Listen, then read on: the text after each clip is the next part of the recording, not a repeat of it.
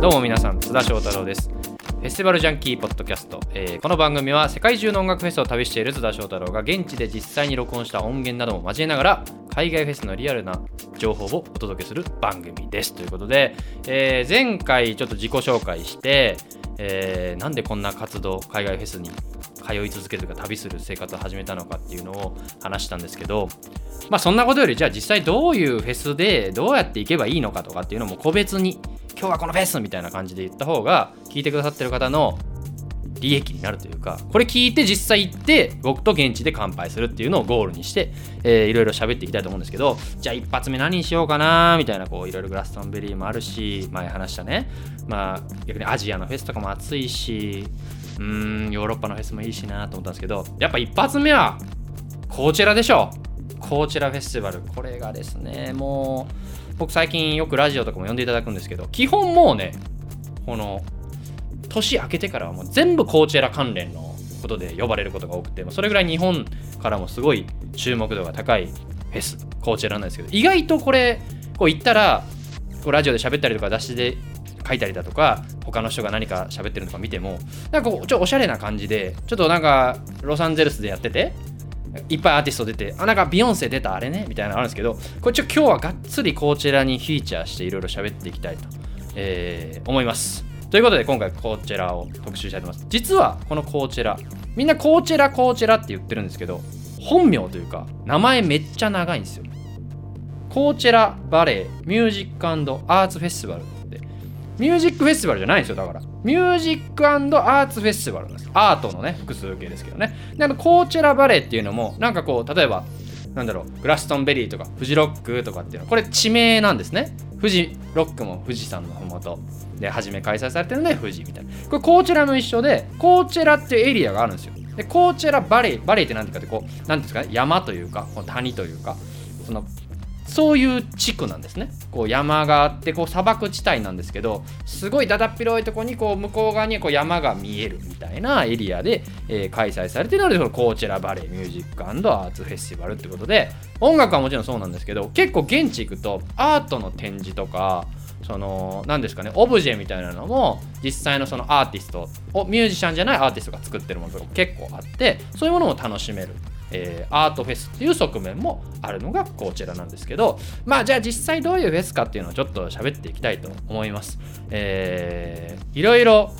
角度はあるんですけど、まあ、まずは音楽がすごいっていうのがあって、えーもう早速2020年の話で言うと「0時の復活」もこのコーチェラの舞台だし久々にフランク・オーシャンが動き出すのもこのコーチェラこれヘッドライナーですね。あとはトラビス・スコット。もうアメリカで今一番人気のラッパーと言っても過言ではないですけど、まあ、この3人が、まあ、ヘッドライナーを務めると。でこのコーチェラのヘッドライナーっていうのがこの今音楽シーン、まあ、特にアメリカの音楽シーンこの勢いのある音楽シーンを象徴してるって言われてて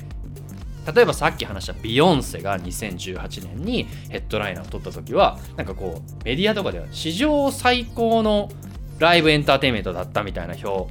論がされていたりだとかそのコーチラでどういうライブをするかっていうのはもうそれぞれビッグアーティストもこれから来るカミングなアーティストもまあ基本的にもコーチラをこのプロモーションの場というかどうどういうふうにしていくかっていうので標準を合わせてくるっていうのがあります。でそもそもなんでかっていうと結構4月に開催されるんですねこれが。4月の、えーまあ、中旬にしかも2週にわたって開催されてアーティストはその2週間ずっとロスにロスっていうかそのコーチェラに滞在しているんですけどフェスシーズン的にはこうシーズンインというかそのロックもポップスもヒップホップも全部まだこう5月6月7月っていうのがメインのフェスシーズンその前段階の実験的な場というか、まあ、ここでブッキングされさらに良かったら夏とか、まあ、夏はもう決まっちゃってることあるんですけど秋とかに結構ブッキングに影響してくる。去年で言うとここでビリー・アイリッシュがぶち上がって他のフェスでもすごい評判になって結果グラミーまで行くみたいなもう1年間かけて、えーこう評判が上がっていくみたいなのをこうターニングポイントというか、まあ、きっかけの場所としても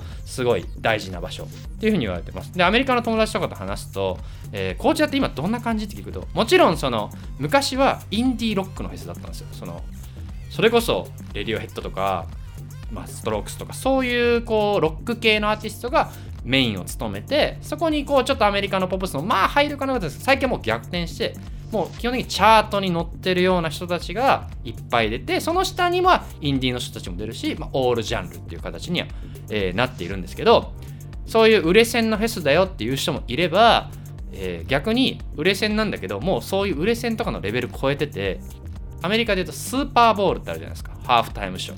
えー、それとあとグラミー。まこれこう年明け2月とかにあるんですよね。でこちらこの3つがもうアメリカのポップスというか音楽シーンを代表するものになった。もともとその2つだったんですけどこちらで何が行われるかっていうのももう音楽業界的なトピックなんでだから注目され始めたっていうのもあります。でさっき言ったレイジ・フランコーシャントラスビス・スコットが今年ヘッドライナーなんですけどもうちょい細かい話でいくと今年はアジアもすごいアーティストが出演するっていうのが特徴で日本からだとキャリー・パムパムとあと初音ミクも出演するんですね。でこれなんでってなるんですけどこちらって結構そのダイバーシティというかいろんな国の人とかいろんなジャンルみたいなのを取り入れていこうよっていう動きがあって去年とかだと結構その南米のアーティストラテン系のアーティストが多かったりだとか、えーまあ、アジアのアーティストも去年パヘヨン出たりその前にも x ジャパン出たりとか韓国だとブラックピンクが出たりとか、まあ、そういったもののアーティスト結構多くてその流れが今年も加速していて韓国からだと、まあ、ビッグバンも出演するし、まあ、去年ブラックピンクが出たって流れもあったと思うんですけどそういうふうにこうポップスアジアのポップスっていうのが、えー、今注目されてるというかこちらではピックアップされる。でもこのこちらでピックアップされると他のフェスもあ今こういうのが来てんだとかっていう流れもあるので、えー、そういった視点でもすごい注目されているっていう感じですね。で去年すごい Perfume なんかこう日本からだと本当に客入ってたのとか結構言われたりするんですけど僕現場にいたんですけど確かに初めは人いなかった。で僕が見たのはウィーク2で、まあ、ウィーク2だからウィーク1見てっていうのはあるかもしれないんですけど Perfume 去年ウィーク1を中継しなかったんですよ。ウィーク1を動画中継こうちらって中継してそこで2週目結構逆にも1週目でいいことしたら盛り上がるみたいなんですけど Perfume は1週目中継しなかったら2週目すごいデジタル的なテクノロジーを使ったライブをやって現地も盛り上がってたしおそらく僕は見てないけどそのリアルタイムでも楽しめるようななんか動画のが配信されてたってことで、まあ、そういうのもあって多分初音ミクきゃりーぱみゅぱみゅっていうのがブッキングされたんじゃないかっていうふうに僕は思っています。まあこうやってアーティストのこと喋り始めるとこう止まらないのでちょっと一回ここにラインナップ表あるんですけどいやーすごいですね。でもカルビン・ハリスがヘッドライナーじゃないですかね。もともとカルビン・ハリスってこれヘッドライナーをを取るというかヘッドライナーしたことありますからねこちらで。そういう人がヘッドライナーじゃないところに並んでたりだとかあとランザ・ジュエル。あこれはねあれですね今年レイジーと一緒にツアー回るから、ね、これ抱き合わせですね。これは自分の実力まあ実力もありますけど抱き合わせでやったりレックス・オレンジ・カウンティあそうそうこういうアーティストが出て。でも今年僕的には、まあ、もちろんフランク・オーシャン久々に見れるしトラビス・スコットも良かったからいいけどちょっと不満というかえー、うん今年ラインナップなって思うのがやっぱ去年の世界的なトレンドで言うとやっぱ女性アーティストをどうフィーチャーしていくかとかそれこそグラミーでもリゾがノミネートされて獲ったりだとかそれこそビリー・アイリッシュだとかで去年だとその美容区がその女性フェスって女性のヘッドライナー少なくねとかアーティスト出演そもそも少なくないみたいなの結構トレンドというか議題に上がったそのジェンダーみたいなのを僕こちらは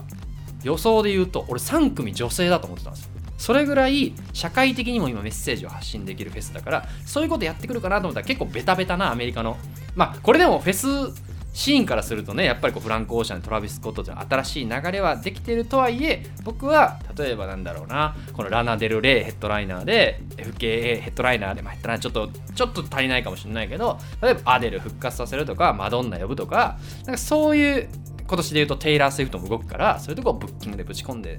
女性女性女性みたいな感じで新しい時代を作ってくれたらなと思ってたけど、まあ、そこまではいかなかったかなっていう感じですね。その代わりまあアジアが熱いのがちょっと今年は、えー、注目かなと思ってます。まあこんな感じで今年の話だけしててもあれなんですけどそうだ。一番話さないといけないことはじゃあ実際どうやっていくのってもちろん今年今からどうやっていくのっていうのもあるし今後ねこの聞いたいつ聞いてるかはちょっと分かんないんですけど実際行く時どうやって行けばいいのっていうのをちょっと話していきたいと思います。これもねいろいろどっかで話したり書いたりしてるんですけどもうめっちゃ細かいとことこまでかゆいとこまで手が届かないんで実際話しちゃいます、えー、まずはじゃあチケットの取り方なんですけど夏前に先行チケットっていうのが発売されますこれでも結構倍率が高いのでえー、いつぐらいかな、6月、7月ぐらい、ちょっと年によって変わったりもするんですけど、まあ、こちら終わって、来年こういう日程ですよって出るタイミングがあるんですけど、そこで、えー、先行チケットっていうのが発売されます。で、そこで取れなくても、これいい仕組みがあって、ウェイティングリストっていうのが、そのこちらのチケット販売ページに書かれてるんですよ。これウェイティングリスト何かっていうと例えばそこで先行チケットってまあ限定枚数なんで売り切れても例えばそこでキャンセルした人とかが出ればそのウェイティングリストに申し込んでおくと余ったけどあなた買いますみたいな連絡が来てくれてそれもウィーク1とウィーク22つあるのでこっち行きたいっていうのがあればそれに申し込んでおけば今買えますよみたいな。割と年明け前に買えちゃうっていうのもあります。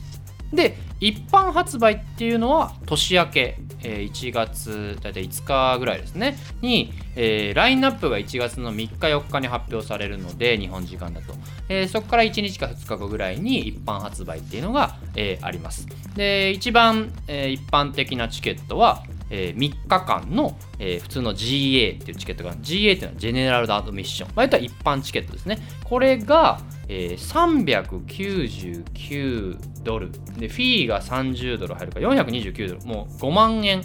なんですね。これ世界でもこの 3day のフェスとかで一番高いって言われてこちらはすごい高いんですけど、えー、今ここ手元にちょっと、えー、チケットのタイプっていうのがバーッと並んでて値段が載ってるんですけどでその GA ジェネラルビッションじゃないものだと VIP っていうのがあります。これがちょうど、えー、倍えー、1枚買うとフィーとかも込みで999ドルなんでもう10万円超えちゃうんですけど、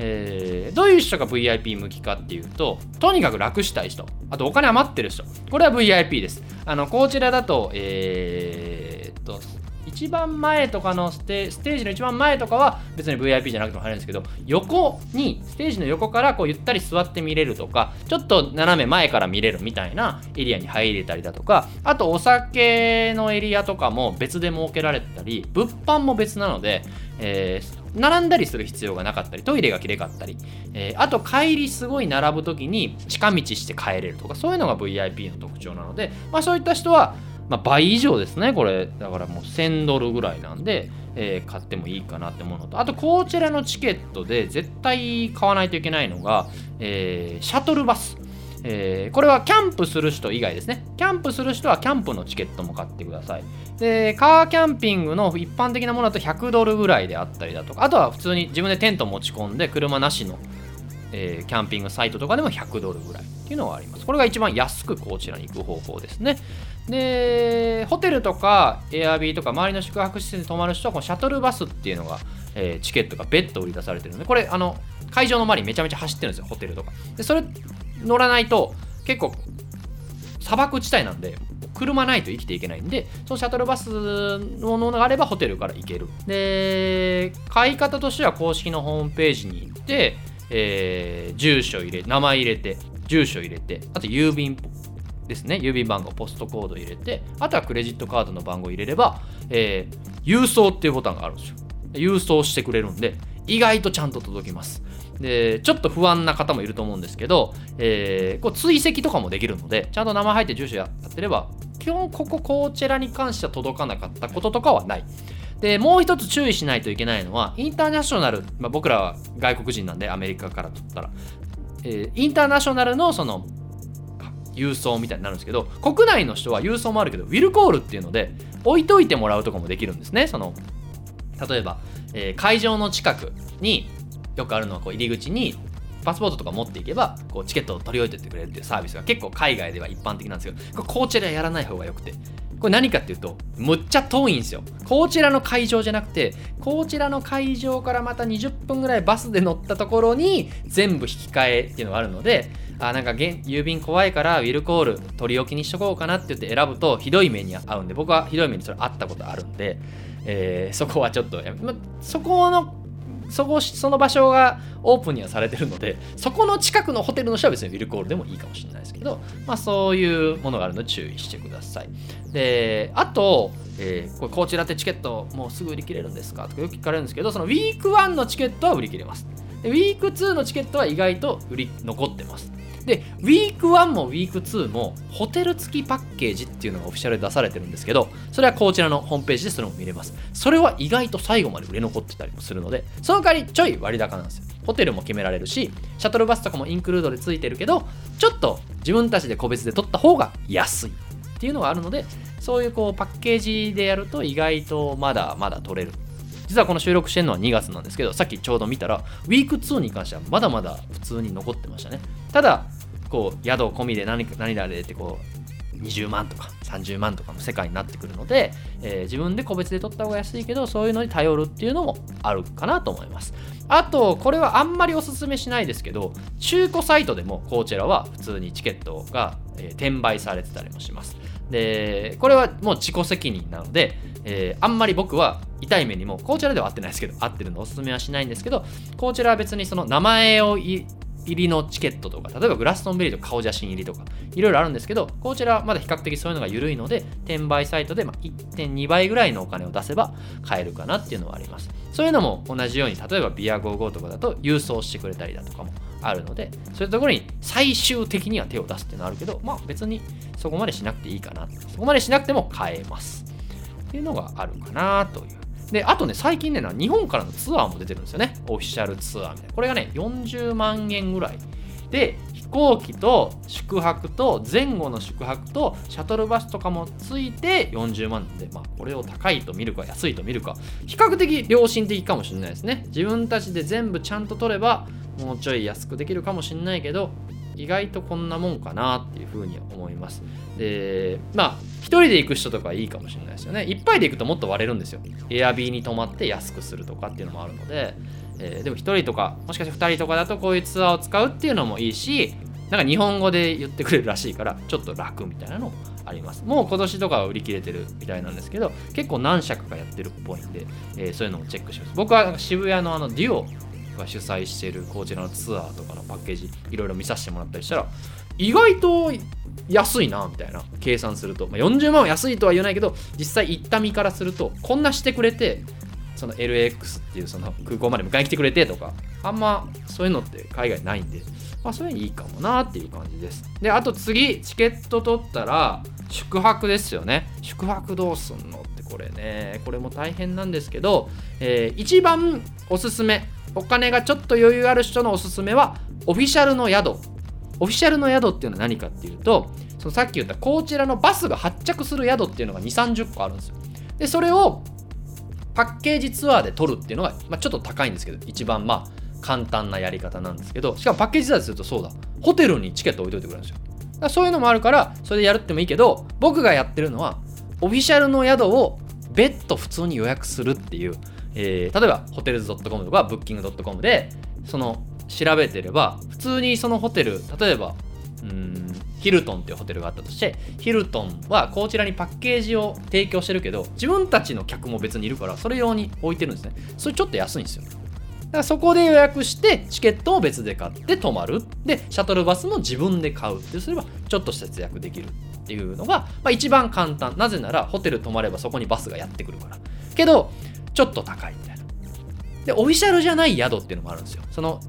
いっぱいパームスプリングスっていうエリアには、えー、避暑地というかその観光地、まあ、ゴルフとか乗馬とか普段やってるようなところなんですけどこうおじさんおばさんたちがねこうゴルフ楽しみに来るような実は場所なんですけど、えー、そこなので宿はいっぱいあるんでオフィシャルじゃない宿を取ってでも行き道がないんでオフィシャルじゃないからバス来てくれないんでオフィシャルの宿まで歩いていくとかオフィシャルの場までウーバーでタクシーで行ってそこから乗るっていうのがまあ安く済ませられる。でどんどん安くいきますね。もっと安くしたいなら Airb で結構その別荘が多いんでこの時期貸し出してる人もいるのでもちろん金取ってやろうみたいな人もいるから高いものから意外と安く貸してる人もいたりだとか、えー、してで Airb だと人数無制限にまあ無制限っつったらあれですけど入れれるから。例えば5人ぐらいで行ってさらに違うグループと10人ぐらいで泊まって大きいところで泊まってみんなで割ればすごい安いっていう感じですね。でウーバー呼んで、えー、行くとか近くにオフィシャルの、えー、バスがある宿があればそこまで行ってシャトルバス乗るとかっていうのがいいと思います。で車で会場インする方法もあるんですけどそれだと駐車場券を別に買わないといけないのと帰りが結構混むのとお酒あんま飲めないんで車で行くのは、えー、車で行ってキャンプする人はおすすめですけど毎日ホテルとか宿に帰る人はちょっと車は僕はおすすめしないっていう感じですね。でウーバー安全化。あそうですね。ウーバーがですね。えー、安全ですよ。あのーロスはすごいウーバーとかあとリフトっていうサービスもあるんですけどそ2つあるんですけどどっちもまあまあちゃんと走ちゃんと来てくれるし台数もその時すごいこちらに集まってくるので拾いやすいっていうのもあるんですけど、えー、これちょっと脱線しますけど僕去年ウーバーねあのロスからねロスじゃねえわ。えー、帰りにいろいろあって僕帰りウーバーに乗ったんですよ。あのロスまで。めっちゃ高いんですけどね。ロスまでだと車で3時間ぐらいかかるんで2万ぐらいしたんですけど乗ったんですよ。っていうのも行き僕レンタカーして事故って廃車になって車なくなったんでそういうのもあってウーバーで帰り帰ったんですけどもう事故ってそもそももうあのトラブルだらけなのに帰りのウーバーもあの走ってたらおそらく釘踏んで途中であの右にそれて車止まるみたいなのがあったんですけどあんま僕5年ぐらい行ってますけどその1回ぐらいですねウーバーで嫌な思いしたの。でちょっと安くしてくれたりもしたんで。でもウーバー安全なので、えー、普通の流しのタクシー乗るよりはこちら期間中はどんどんウーバー呼んでください。ちょっと割高っていうのはあるかもしれないですけどアプリとかはウーバー普通に一緒です。あ日本で入れてるやつで全然できます。その代わり日本人だなと思われますけどね。うん。こう向こうに出るんでなんかあの「翔太郎」って言われます。呼びにくい感じになるなる。であとその SIM カード入れてないと向こうの現地の電話番号ないと Uber って結構電話かかってきて今どこみたいになるのでちゃんと自分の場所が、え、電話できないってなるとメッセとかで説明できる場所まあまあホテルで呼ぶとか道の真ん中とかで呼ぶと意外と電話かかってきて今どこっていう電話が SIM カード入ってないとできなかったりするのでその辺は注意かなと思います。僕は SIM カードを現地で、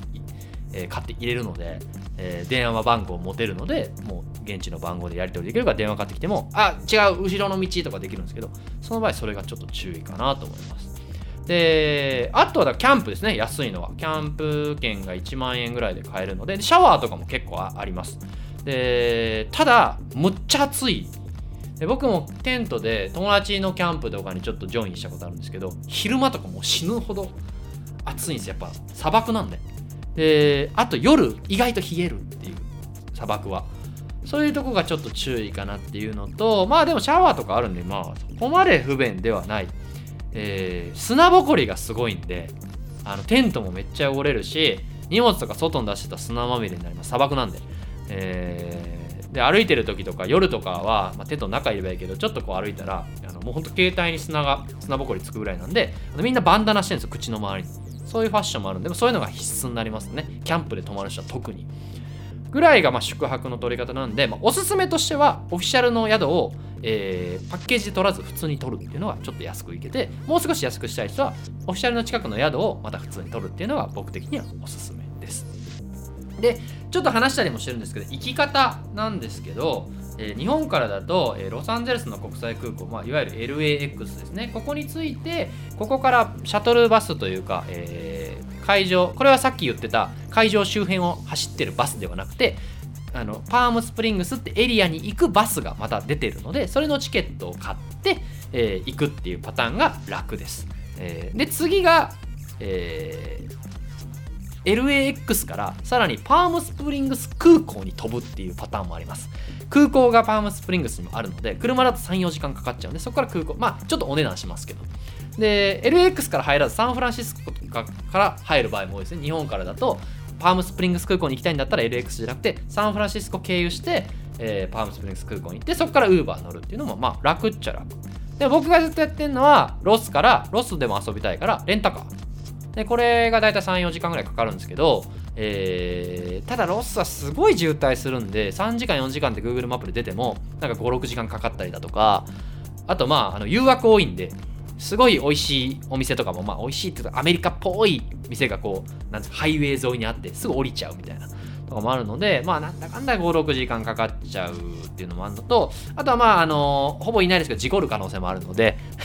僕はもう命の危険を感じたので、まあそういった意味では、ちょっと不安がある方は右車線なんでね、車。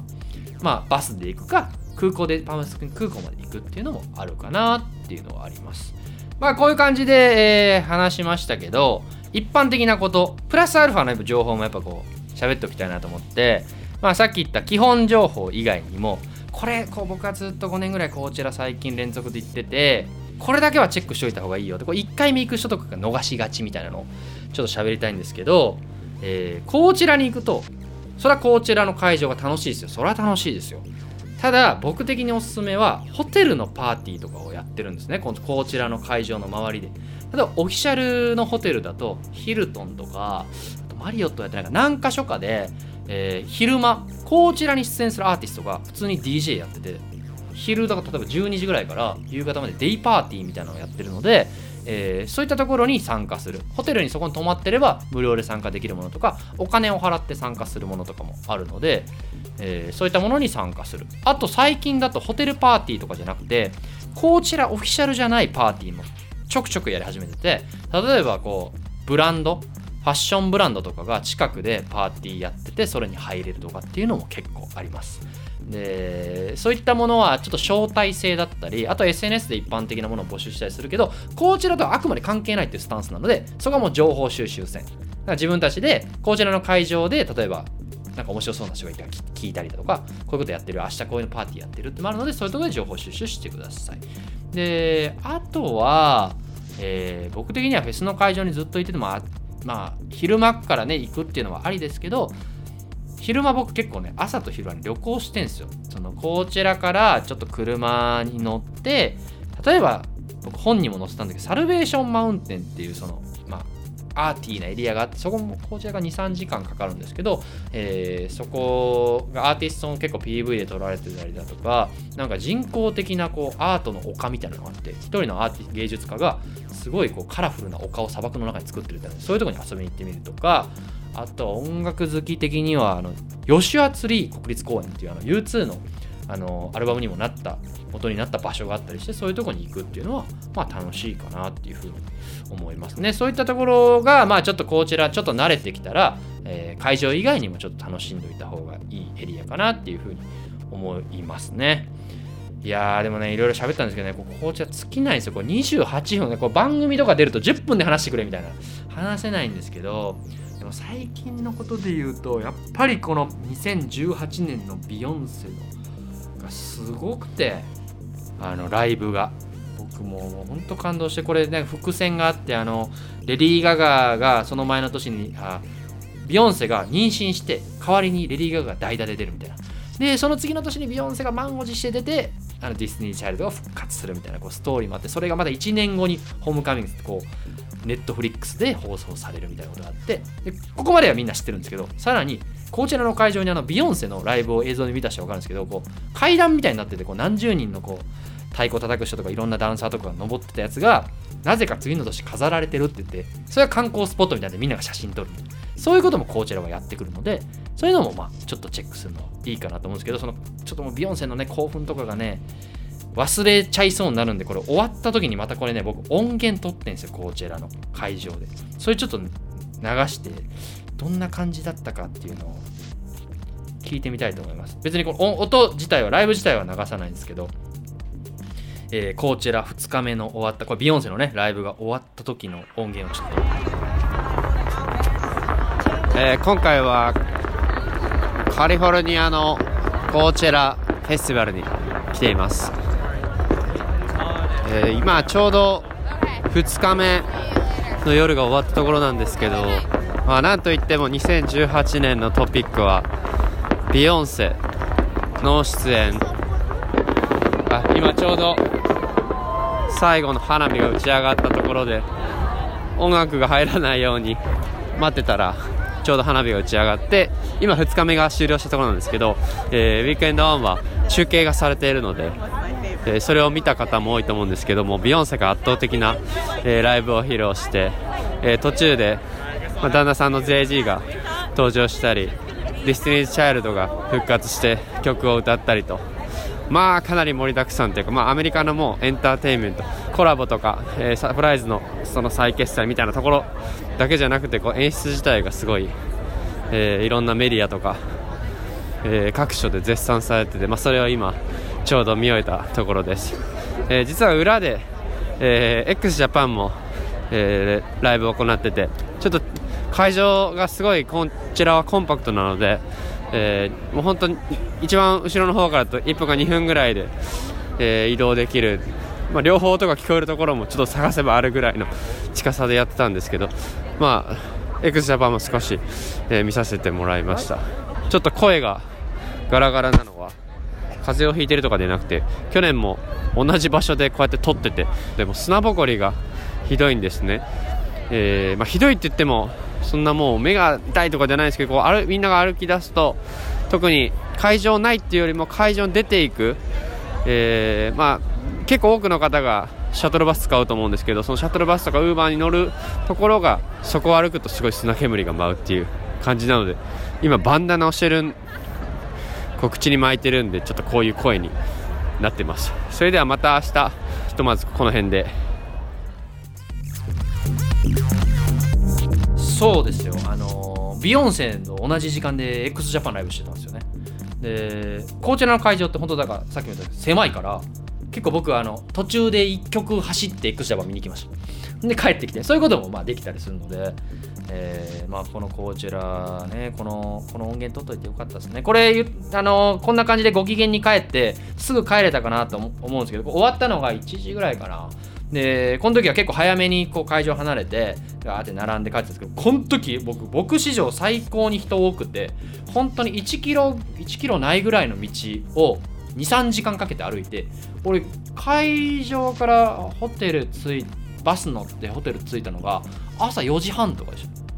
ぐらい人が混んでてこの時ぐらい混んでたことこの時ほど VIP のチケット買っとけばいいって思ったことはなかったですね。VIP だとちょっと横入りできる帰りのルートがあるんですけども規制みたいなのがあってこの時は本当この時元気ですけどこの後地獄を見るっていうのがありましたね、まあ、こういう音源取ったりだとか。あと そうだ2019年はねだからさっきちらっと話した僕事故ったんですよねこちらの会場に入る前に。しかも会場に入る前に事故ってその後僕あの TBS のあのアフターシックスジャンクションにあの電話出演するっていうのがあって事故った後のテンションで出演したりもしたので、まあ、その音源ではないけどその時に撮った音もちょっと聞いてみますね。去年2019年のこう毎回撮ってんですよこうやってこれをね、さ前も話したんですけどアッコゴリさんにこの変態的プレーをこれ出した方がいいよって言われて今ちょっと撮ってるんですけど、えー、これがね2019年4月の音源です。Hi, I'm Festival Junkie、えー、今回はカリフォルニアの、えー、コーチェラにやってきました、えー、毎年遊びに来てるんですけどまず早速ですね。会場に着く前に、まあ、いつもロサンゼルスでレンタカーをしてからそのままパームスプリングっていうえー、3時間ぐらい、まあ、こんいつも混んでるんで45時間結局かかっちゃうんですけど、えー、車で来るんですけど、まあ、そういう運転して僕がパームスプリングスまで運転してあと今回レーベルに勤めているちょっと知り合いの先輩と一緒に来てるんですけど、まあ、その人に運転を変わってあとまあもう15分か20分ぐらいのところまで来てまあ、ちょっとトイレに行こうかってガソリンスタンドにこう入ろうと思ったら思いっきり後ろから車が超高速で飛ばしてきて止まりきれず僕らの車しかもちょっと右右に曲がろうとしてたんで僕が座ってる右の座席のところにドカーンって車が突っ込んできて一瞬僕も記憶が記憶っていうか意識が飛んだんですけど、まあ、無事無傷で。奇跡的に無傷でパッて一瞬何秒か止まってこう車が相手の車がぶつかってボロボロになってるのにまだちょっと走ってて逃げられるんじゃないかみたいな感じのところの記憶はちょっとあるんですけどそれ以降はもう車降りてなんか人がいっぱい来て大丈夫かみたいになってで、まあ、降りた後は結局、まあ、ちょっと打撲で足が挟まってぐらいで特に骨折とかもすることなくこちらの会場について今もう実は最終日の朝なんですけど、まあ、何の問題もなく過ごしてます。ムチ打ちとかも特になく。というわけで、まあ、というわけでということではないんですけど運転するときは車を、えー、気をつけてください。あと保険はたくさん入っておいてよかったかなと思います。ちゃテンションいくんですこれめっちゃテンションいくんですよ僕も事故った瞬間にでも人間ってすげえなって思って。僕本当に僕の、あのー右半分までこうガラスとかエアバッグとか全部迫ってきて本当僕無傷なの奇跡。ミラコーって言われたんですよ。そのあの消防隊員の人に。助けてもらった時に。無傷なのみたいなんで無傷ですってなって。ちょっと足痛かったんですけどあのなんかなんかテンション的に大丈夫で。けどすごいなと思ったのがアリアナ・グランデが見れないかもしれないっていうのをずっと思ってて。あと今日のラジオ番組どうしようみたいな意外と現実的なことを事故った時に思うっていうのがあって。でそれインスタとか載せたらみんなが大丈夫大丈夫みたいになって。けど結果大丈夫でラジオも出演できてで事故ったのは僕じゃなくてその先輩なのでその先輩がすごいいっぱいご馳走してくれて帰りのウーバー代の23万も全部出してくれた そういうこともあるんですけどでも情報に戻すとここから得た情報としては情報というか知識としてはアメリカは保険に入ろうっていうね。これ保険に入ってなかったらまた怖かったんですよ。高いしレンタカー会社からも請求してとにかくアメリカは保険保険なので。で当事者じゃない僕はまだマシですけど事故った先輩とかすごい書類とか書いてて、まあ、その人が保険入ってたんでなんとかなったんですけどとにかく保険にいっぱい入ってちゃんと海外旅行保険とかは入っておいてクレジットカードについてるからまあいいやってのはあるかもしれないけどちょっと運転する場合とかはレンタカー屋さんで一番いいの入っておくとかっていうのは特に1回目の初めて行く時とかはやった方がいいかなと思います。そんな暗い話になりましたけどまあこれぐらいこちら楽しんで実際現地でお会いできたら、まあ、僕もウィーク1とウィーク2あるんで、まあ、今年はウィーク2行くんですけどウィーク1行ったりもするので、まあ、現地でお会いできたら話しかけていただけたらなと思います。あと現場行けない人も中継あるんでねこちらは。それを楽しんでいただいたりあとね、えー、と3月にねドキュメンタリーがあの公開されるんですよ。YouTube オリジナルで。3月末かな。それも見れば20年分のコーチェコーチェがどういうふうに変わっていったとかっていうのももともとインディーロックでみたいな今日話したみたいなことがまとまった動画が出るらしいんでまあかなりのクオリティでやってくると思うんで、えー実際聞くじゃないな。それは見てもらえたらなと思います。あと今日話していろいろアーティストの話をもっとしたかったな。あのちょっとおすすめアーティストはとかこの前に話したら僕ね綾中村さんっていう人がいてこの人が今年こちら出るんですけどアジア枠かなと思ったらこれアジアじゃないですこれ。フランス出身のポップシンガーで R&B とか、まあ、ちょっとヒップホップ系のアーティストでもあるんですけどフランス語で歌ってるんですけどこの人別に日本人じゃなくて普通にマリ出身のフランス人なんですけどあのヒーローズのヒロ中村さんかな？っていうドラマあったじゃないですかヒーローズ。でその中村から取ったんですよね。自分の本名があやダニオコさんなんですよ。ダニオコダニオコ中村どんな感じか分かんないですけどそれを芸名というか歌手名にしたこのアーティストが僕的には今年結構楽しみでこちらはその上のアーティストというかラインナップ上紙に載ってる上のアーティストも楽しいけどそういう小さいとこにもこれからのカミングなアーティストがいっぱい載ってるのでそういったものも注目してください。僕ちょっとオリジナルで今後コーチェラのプレイリストみたいなのをちょっと作ってみたいと思うんでぜひそういうのも聞いていただけたらなと思います。ということでねフェスティバルジャンキーポッドキャストですけど、まあ、今回はこちらを特集しました、えー今後もいろんな実際行ったフェスを実際行った時の音源とかを交えながら、えー紹介していきたいと思うのでまた聞いてください。それでは